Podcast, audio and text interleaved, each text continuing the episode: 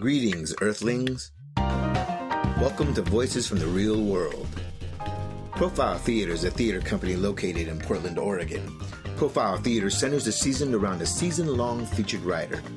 Our best artists help us see, and at Profile, each year, we use a different writer's unique perspective as a lens that helps us see our shared world in new and surprising ways.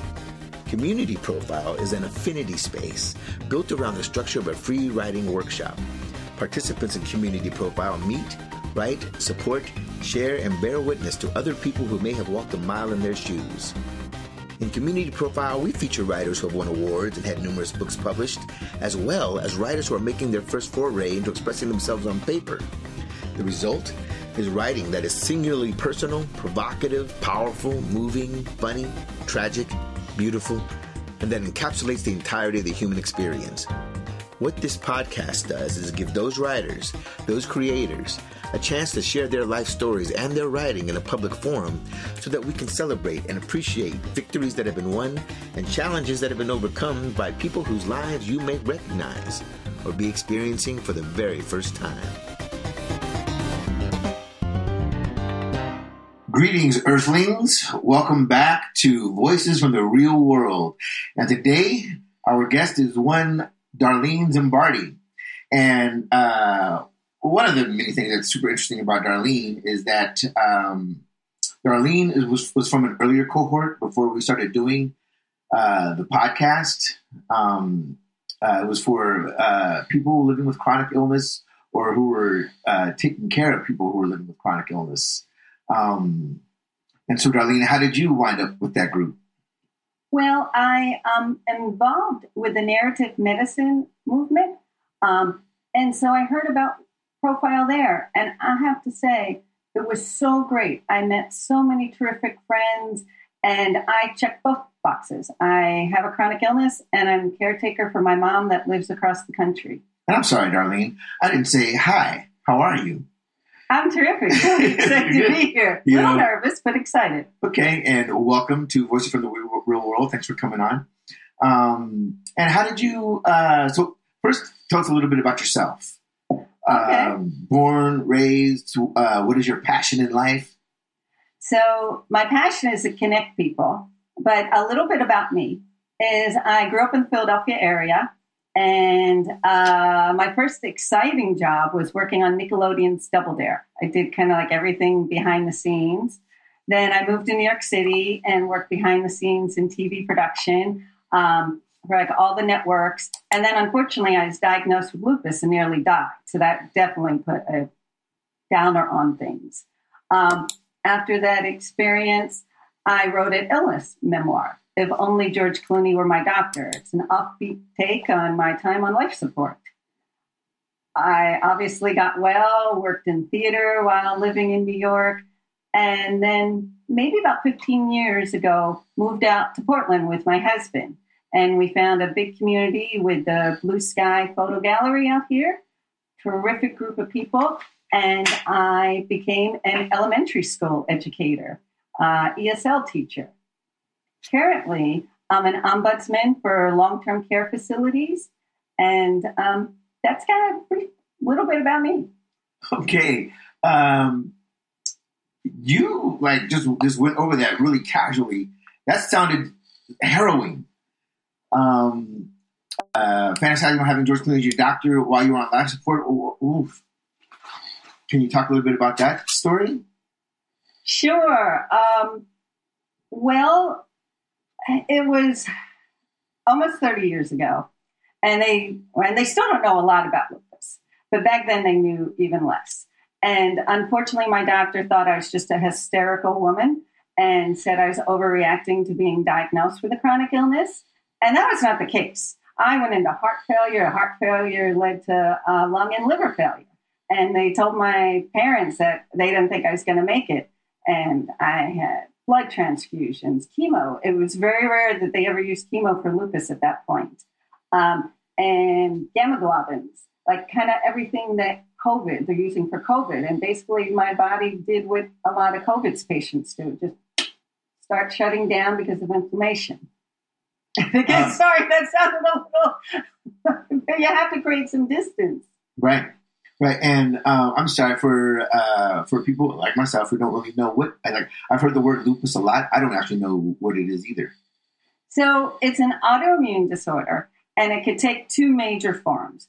The one form is um, what's called du- discoid, and it's just your skin. It's kind of a rash, but I have st- yeah, can't talk today. Systemic, and so um, it could affect any part of your body. Um, lupus is an inflammatory disorder. Many times it's treated with steroids. I was on high dose steroids for many years, and they do terrible things to you also. Um, and some people it's mild. It's kind of um, one of those diseases where it's very personalized, for lack of a better word. That you know, two people can have the same disease, but they have totally different symptoms. Mm-hmm. Mm-hmm. Um, uh, and you mentioned the doctor thought you were just a hysterical woman. Uh, believe it or not, that is actually something that has come up before on this podcast with, uh, and you know, and I'm not saying all doctors are like that or the, you know, the, the medical profession is automatically like that, but it is something that I've heard before on this podcast. Um, so sorry you had to deal with that. Thank you. It's interesting. One of the pieces, and I almost chose it for today, but I thought, and not that these aren't a little angry what I chose, but um, at the profile group, there's an exercise about writing a letter to someone. So I wrote a letter to that doctor, and I almost chose that piece today, but didn't. I uh, wanted to focus on the elder advocacy piece. Mm-hmm. But um, yeah, I have a lot of things to rant about. Yeah. Well, who knows? One day we might have you back on here just to do some ranting. Fantastic. So uh, you found yourself in Portland. Um, what? First of all, how, how'd y'all choose Portland? I mean, you're a long way from Philly. Yes, yes. So my husband grew up in Hawaii, and we met in New York. And um, at a certain point, I knew I wanted to change careers. You know, I my shift at the TV station was 4 a.m. to one in the afternoon. Woo! and my husband didn't work that schedule. He's an artist. So, like, it was hard, you know. I had to go to bed at six o'clock if I wanted to be fresh in the morning at getting up at 3 a.m. Mm. So, you know, pay was great and that helped, but um, you can't live your life like that forever. Mm-hmm. So, he had a show at Blue Sky Gallery back in 2004, and everyone was so nice. Oh my gosh. And he told me he was taking me to Yoda's home planet. We went up to um, the Olympic Peninsula. Sure. And it was so pretty. I've never seen anything like that. And so um, we decided to move out here like everyone else. And they warned us there are no jobs. And that is absolutely true. yes. Yeah, it's funny. Um, I would say the number one thing that seduced me about the Pacific Northwest was uh, the landscape, you know, and camping. And, and originally I lived in Seattle. Uh, so I spent a lot of time in the Desert Peninsula camping and going to hot springs and whatnot, you know, and it was fantastic. I still miss the energy of the East Coast, but the beauty out here, it is unparalleled. And how we can just drive to the coast, drive to Mount Hood. Holy cows, and amazing. It, and it's funny, uh, your husband chose Yoda's home planet. I remember going down. Have you ever been down to the hot springs um, down by Eugene? There's a uh, there's the is that Brighton, whatever? No, no, no. Okay. Past that, um, Terwilliger Hot Spring, or we used to call it Cougar Mountain. I think some, I think locals still call it Cougar Mountain, but now I think they're called the Terwilliger Hot Springs. Like I always tell people, that place looks like Middle Earth, you know. And uh, so I recommend it. Take, you know, uh, I go to the Delta Campground, and it's gorgeous up there, you know. Um, but yeah, I totally got seduced by the countryside as well out here, and it's it's so beautiful in the summertime. You know, um, so uh, how did you find yourself with that community profile? So, um, again, I got an email from, um, I think it was the Narrative Medicine um, uh, group at OHSU. Terrific bunch of people. If you don't know what that is, I'll just do a quick thing where um, whether you're a medical professional, doctor, nurse, caretaker, patient, you come together and through literature and um, stories, you kind of find some transcendence. You know, as you know, storytelling and connecting um, really brings people together. And, you know, as I told you, that medical communities are so fraught And so this movement really kind of helps uh, destroy like um, the hierarchy, for lack of a better word. Right. Right. I didn't totally explain that way, but and again, um, through there I met Jeanette, and I'll never pronounce her name. She has a two names, but the last name is Williams. She played my mom in the piece because through um, Profile, I got connected with the mentorship writing program with Writer Guild of America. We did that online. Excellent experience. And I was so motivated by their support and all my friends. I entered Fertile Ground in 2019. And uh, so, what I wrote coming out of Profile was what I call reports for the Elder Front, from the Elder Front. So, the first piece is all about canine, came right out of Profile. And um, second piece is called Lost in Elder World. And the third piece that we did online on Zoom this year, um, because of the pandemic, is um, a window into Elder World. Um, and so the pieces start are about caretaking for elderly parents. Excuse me, hold on. Before, right, stay where you are, but uh, these pieces are plays that you wrote in. Well, it's interesting that you asked that, um, because the especially the first piece came about as a prose piece. It's called All About the Canine, but um, I wanted. I knew I didn't have the skill to do a one woman show, and I thought it'd be so much powerful with um, more voices. So I changed it from prose piece to a play. Right. Awesome. Cool. Um, uh, and so through that thread, the, the, the, narrative, what would they call it again? The narrative medicine movement um, connected you with community profile. Yes. Great. And then the thread kind of picking up on how it all came about. Like, so during this time, um, my stepdad or stepdad, I was going to say father, I don't know, all merged together. And my stepdad was put on hospice. Um, and then he died. And the day after his funeral, my mom had her first heart attack. And at that point, my dad, they're not, they're divorced. He fell down um, a flight of stairs and nearly died.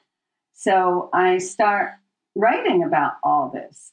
And um, then not too long after, my mom had a second heart attack and stroke, and I had a, I had four days to put her in assisted living and find a place for her and her dog. Um, that's hard. Yeah, it sounds hard. Um, and one of your pieces today uh, touches on that.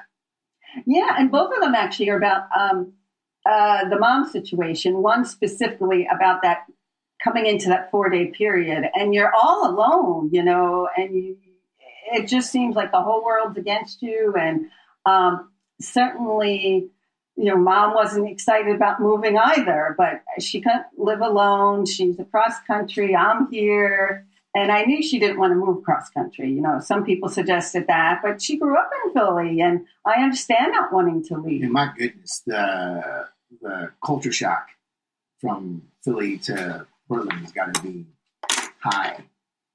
Yeah, and that's kind of, well, for lack of a better word, funny because when my husband and I moved to Portland, we actually moved his mom from Hawaii to live with us in Portland.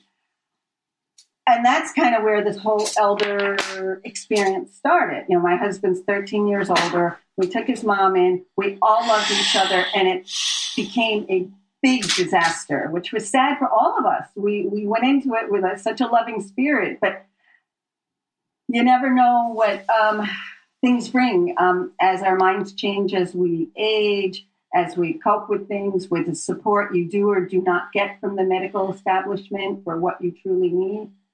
Right, right. Um, what piece would you like to start off with? I'll start off with um, it's called Mom's Fridge. And so I went back east after the first heart attack. And so um, that's kind of where we are. My mom's in the hospital and I'm in her apartment. I'm back east. My mom's in the hospital waiting heart surgery. Now's the time to strike. It's 1 a.m. I pour myself a drink, open her fridge. Her dog looks up expectantly. Hmm, there's crumpled wax paper behind that half empty bottle of Riesling. Ah, egg lunch meat! Too rancid, even for the dog. Into the trash it goes. Score one for me! Yay! Scanning the rectangular box, I see desserts and booze. Is this the new diet craze? Sugar and alcohol? Ah, my favorite, olives with garlic. Mom always kept them on hand when she knew we'd be visiting. Stabbing one with a toothpick. I pop it in my mouth. Ugh, mustard from six years ago? Vinegar is a preservative, but not a miracle worker. Her dog's staring at me. Crap, I haven't fed her yet. I open the cabinet door. This time it pops out at me sugar and alcohol. There are bags and bags of peanut chews. They're the favorite of my youth, right next to the red wine. I'm so tempted to run and pack those peanut chews right into my suitcase. Relax. Take a breath.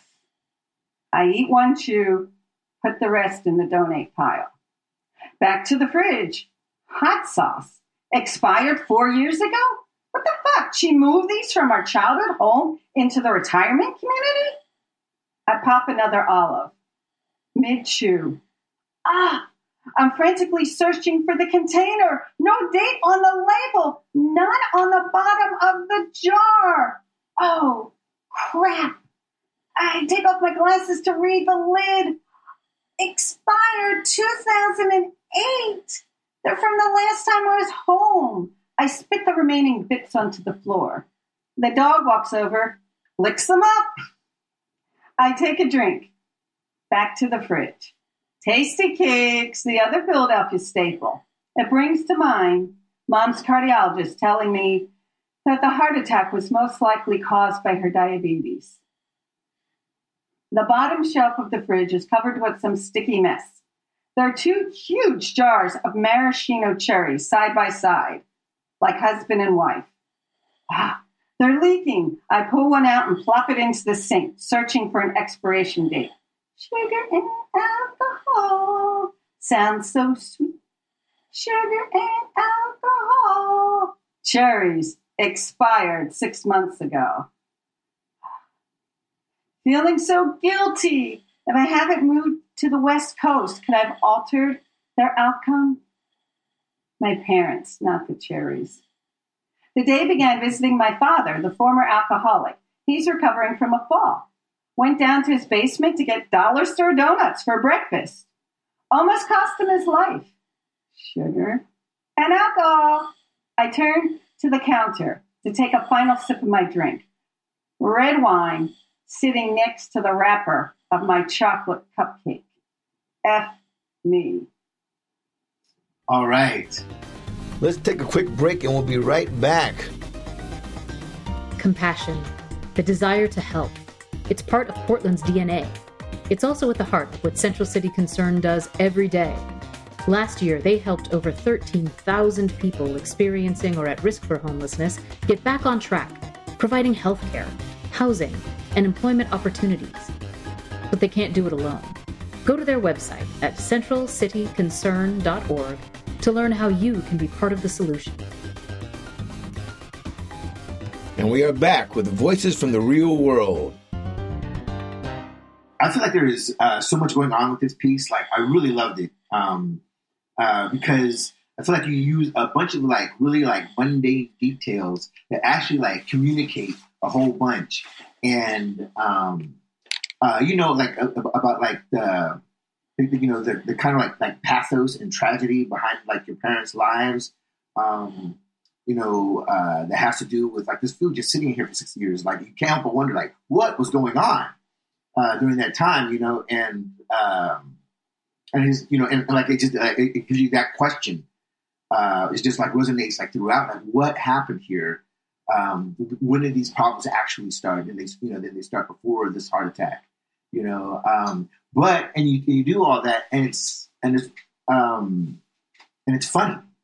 Like like like like like like when I read it, like you just laugh, you know. Um, uh, you know, at, the stuff that you're finding, at the dog looking it up, because dogs, for you know, being people's best friend and everything, and sometimes they're so cute and lovable, and then other times they're disgusting. You know, yes. dogs so often just like you're like that was repulsive what you just did there. You know, and I, you know, and I thought you know like that was a, a great example. Um, so I just uh, you know, uh, and and I also got like a sense of your confusion, frustration, um, shock, uh, you know, all you know, all these different, you know, love for your, you know, um, you know, all these different emotions that are all like existing and bubbling and, and boiling over inside of you, um, inside this piece, you know. Uh, so uh, just, you know, thank you for sharing. You're welcome. Um, uh, so how did the like how did the rest of that move go? Like, I have to say, oh my gosh, I don't know. Isn't there an expression like everyday saints? So, you know, uh, once I moved to New York, I didn't go back that often to Philly. You know, I was busy working all the time, lots of overtime. Once we moved here, not so much either. So here we are. We have four days to move mom and the dog. And um, my younger brother's there, but he's also working. And um, I call cousins that I don't see that often, but I know they they love my mother. I called um, step siblings, and actually, it's hard to explain that they were grandkids from my stepdad. I never met them before. Most loveliest people. They all showed up. I called friends I've known since high school, and we had like one day to move her. And the whole goal, as you know, when someone has a stroke or has dementia and we weren't sure what's going to come out and you're going to move them, like lots of times the person just dies. It's too much confusion. It's, it's, it's, and the transfers are terrible and they never come out of their delirium. We have a little room and we have to create like our studio there. And we did it. And like there's a grandfather's clock to move. And like there wasn't time to rent a truck we were using cars and borrowed whatever. Did someone have a van? You know, it was all seat of our pants, and we made it happen. Um, and you know, and mom was not happy about the move. She understood on one level that she couldn't be independent. We were all hoping maybe it would just be temporary. But um, you know, as long as she was with the dog, and like when we brought her in, it looked like home. You know, um, people put things up on the wall, all the artwork. Um, she had very particular artwork, and it was cute curtains. It, it, it was horrible, but very successful. Right, right on, right on. Um, so your second piece is also about your mom. Mm-hmm. Do you want to lay, give me some context beforehand? you want to wait and talk about it afterwards? We can uh, wait and talk about it afterwards. The only thing I'll say is that again, it was written right from the workshop and also right out of the Writers Guild support because Yeah. I was online um, when with them, and um, you know I was sick that day, and my cousin called me from the hospital. It's like we think your mom had a stroke, and um, you know it's like. Oh, and that, that was like in the break of the five minute workshop for WGA. It's like, oh shit, what do I do with this? But I couldn't do anything. I was sick. I didn't want to make her sick. And um, so I stayed with the workshop, and this piece came out of it. And the overall piece, this is just an excerpt. It's called All About the Canine. Do you know how mean people are to the elderly? I'm not talking about the average man on the street. I'm talking about the professionals. You know, social workers, people who run senior communities.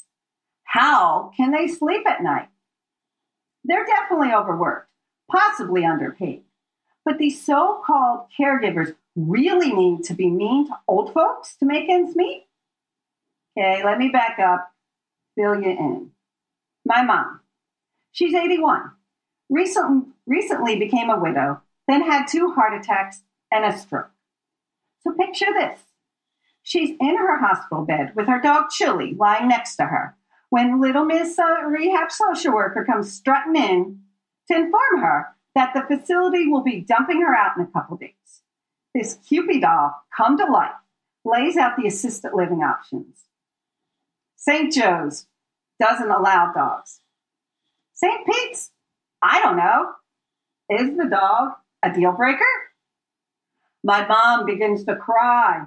The dog whine. Really? This woman feels totally comfortable waltzing in and telling an old lady whose husband just died, who's so sick she can't even go back home to say goodbye to her friends. I'm going to rip your pet away from you, too?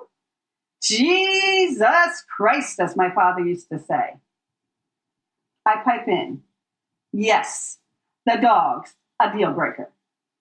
Standing up, walking towards the social worker, blocking my mother's view, I spit out, You idiot. We finally got mom sold on the idea of assisted living after assuring her that wherever she'd go, her little dog would follow. Chili begins to growl as I continue. You know, I have power of attorney. Couldn't you have talked to me outside the room? Hmm. Apparently, I wouldn't have been fun enough for you. I slowly back up and sit next to mom again. Thank God the stroke knocked out our short term memory. Hopefully, in five minutes, she'll forget this hallmark moment, but it's seared into my memory. So, this piece, you have a perspective. Was that a rancy enough for you? well, um, this is a true story, right? Yes, and I have to say, once my mom had ended up at assisted living, oh, there were such lovely people that gave her so much love. Great. But yeah. But but you know what? I mean, that should be baseline, right? I mean, for for taking care of old people who can't take care of themselves, you know, that, that should be baseline. You know, that, that you know that shouldn't be like the exception to the rule. Correct. And like, mom had me, but what about all the others that have no one to speak for Right. them? And like, there were people in that hospital that I knew that was the case. and you uh you hear these horror stories like all the time and you just wonder like um uh, how do people wind up in this industry uh what are the qualifications you know um did you have further contact with this caregiver Um, this was a social worker, and she was um, a social worker yeah, goodness gracious I know, no, um, and um, and it was actually it's funny we're jumping a little bit ahead, but it was through Fertile Ground that I met someone who works for the ombudsman program, and I didn't know that like you could be an advocate for those who can't. Uh, or, or amplify voices for those who might not be able to advocate for themselves. And so um, last year, I became a long term care ombudsman. And you do your best that when um, people speak out and they live in communities and they're not getting their needs met, that we do our best to um, help advocate to um, get their needs met. But like when when my mom got sick at this point, she was living in like a 55 and older um, HUD community. You know, she worked hard all her life, but never made a lot. And so, um, but at this community, when someone would need immediate transfer and didn't have anyone, their shit was just thrown in the trash. It was so depressing and, and it's heartbreaking. Like, I feel thankful that we were re- able to recreate mom's space at her new place. But so many people, they go from the hospital to a new place with not a single familiar item. right that's brutal There we go again. Sorry. Um, uh, no, no. Uh, you know, uh, I think we both knew you were you were going to rant, and uh, and and that, and that was going to be what this podcast was about. Um, and did you say that you work for an uh, elderly advocacy organization? yes, it's, I do volunteer. There are a few paid people. It's run by the state of Oregon. What's it Um, called again? It's called um, the Ombudsman Program. And uh, you can Google it. They're always looking for volunteers. The training is amazing. And you learn so much. And so not only did I do it to help people here, since this is where I live, but I learned so much to help mom Mhm. also. It's, it's amazing what happens and the things you need to know that no one prepares you for. Right, because you know, I mean, I, I and I feel like I'm totally a believer that society is really measured by how it takes care of its its folks uh, who can't take care of themselves. You know, be that children or the elderly or uh, people who are differently able. You know, whatever, whatever that is. You know, um, what is our capacity for generosity with, with those folks? You know, how do we take care of them? You know, um, so you know, I uh, I wish that you and I wish you know anybody didn't have to go through some of the struggles that you've had to go through. Um, at the same time, I thank you for your service and uh, trying to take care of some of those people and uh, who aren't just your mom, but you know you like you, you saw like you know there's a need to be met here, and um, you're trying to meet it. You know, so I appreciate that. I appreciate you writing about it. Thank you. I appreciate you having me on to talk about it too. It's so important. And um, another um, element too that we didn't get into is hospice. Um, in the past, I volunteered for hospice because we were with my mother-in-law when she passed. And boy, what a this sounds so bad, but like what a special moment it was. Like words can't ad- adequately describe the honor it is uh, to be there as someone trans transitions to, I think, just the next world. Right. Um, and um, there's an organization called No One Dies Alone where people don't have family here, or like people realize all of a sudden their loved one is taking a quick turn. Volunteers come and sit with um, a loved one. Wow, I've never heard of that. Yeah. Yeah, that is amazing. I'll, I'll figure out another volunteer opportunity to tell you about. But yeah. no, it really is. Um, every every different hospital organization has hospice, but um, I don't know their all, all, their volunteer opportunities. But this one specifically is for people who may be alone. You know, maybe their kids died, maybe they never had kids. I don't have kids. I don't know who's going to sit with me. And these important these are important conversations. Like my husband said, God forbid, don't ever let a stranger sit with me while I'm trying to have a good death moment. It's Like, okay, okay, I'm glad we talked about this.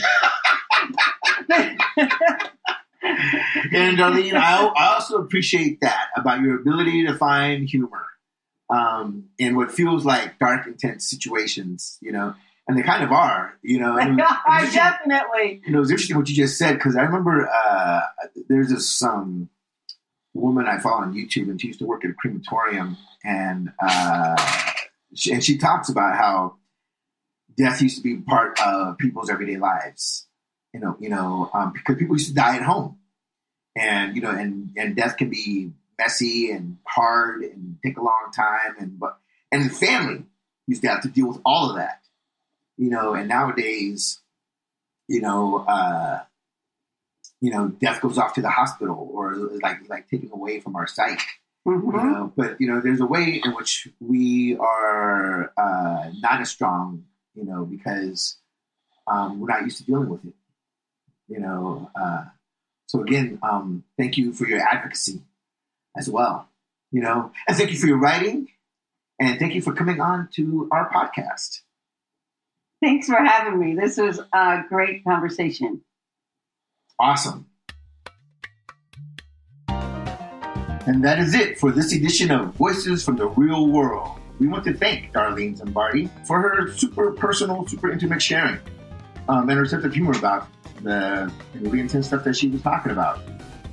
Voices from the Real World was put together by the creative team of Jamie M. Ray, line producer, Robert A. K. Gagno, sound engineer, and Christopher Hart, the recording engineer at the Willamette Radio Workshop in Portland, Oregon, which exists on the traditional lands of Multnomah, Cathlamet, Clackamas, Tumwater, and Malala lands of the Chinook peoples, the Tualatin band of the Kalapuya peoples, and many other tribes who made their homes along the Columbia River. We acknowledge and honor the ancestors and survivors of this place and recognize that we are here because of the sacrifices forced upon them, and we honor their descendants who live on. And I am Bobby Bermea, and this is Voices from the Real World. Real people telling their real stories. Thank you for joining us. For more information about Community Profile or Profile Theater, go to profiletheater.org slash community profile hear more podcasts, go to profiletheater.org slash on air, where you'll find other episodes of Voices from the Real World, as well as Satellite, our online magazine, and even some audio plays. If you have feedback or suggestions for me, I'm taking all comers. Write me at bobbyb at profiletheater.org. One love and peace out.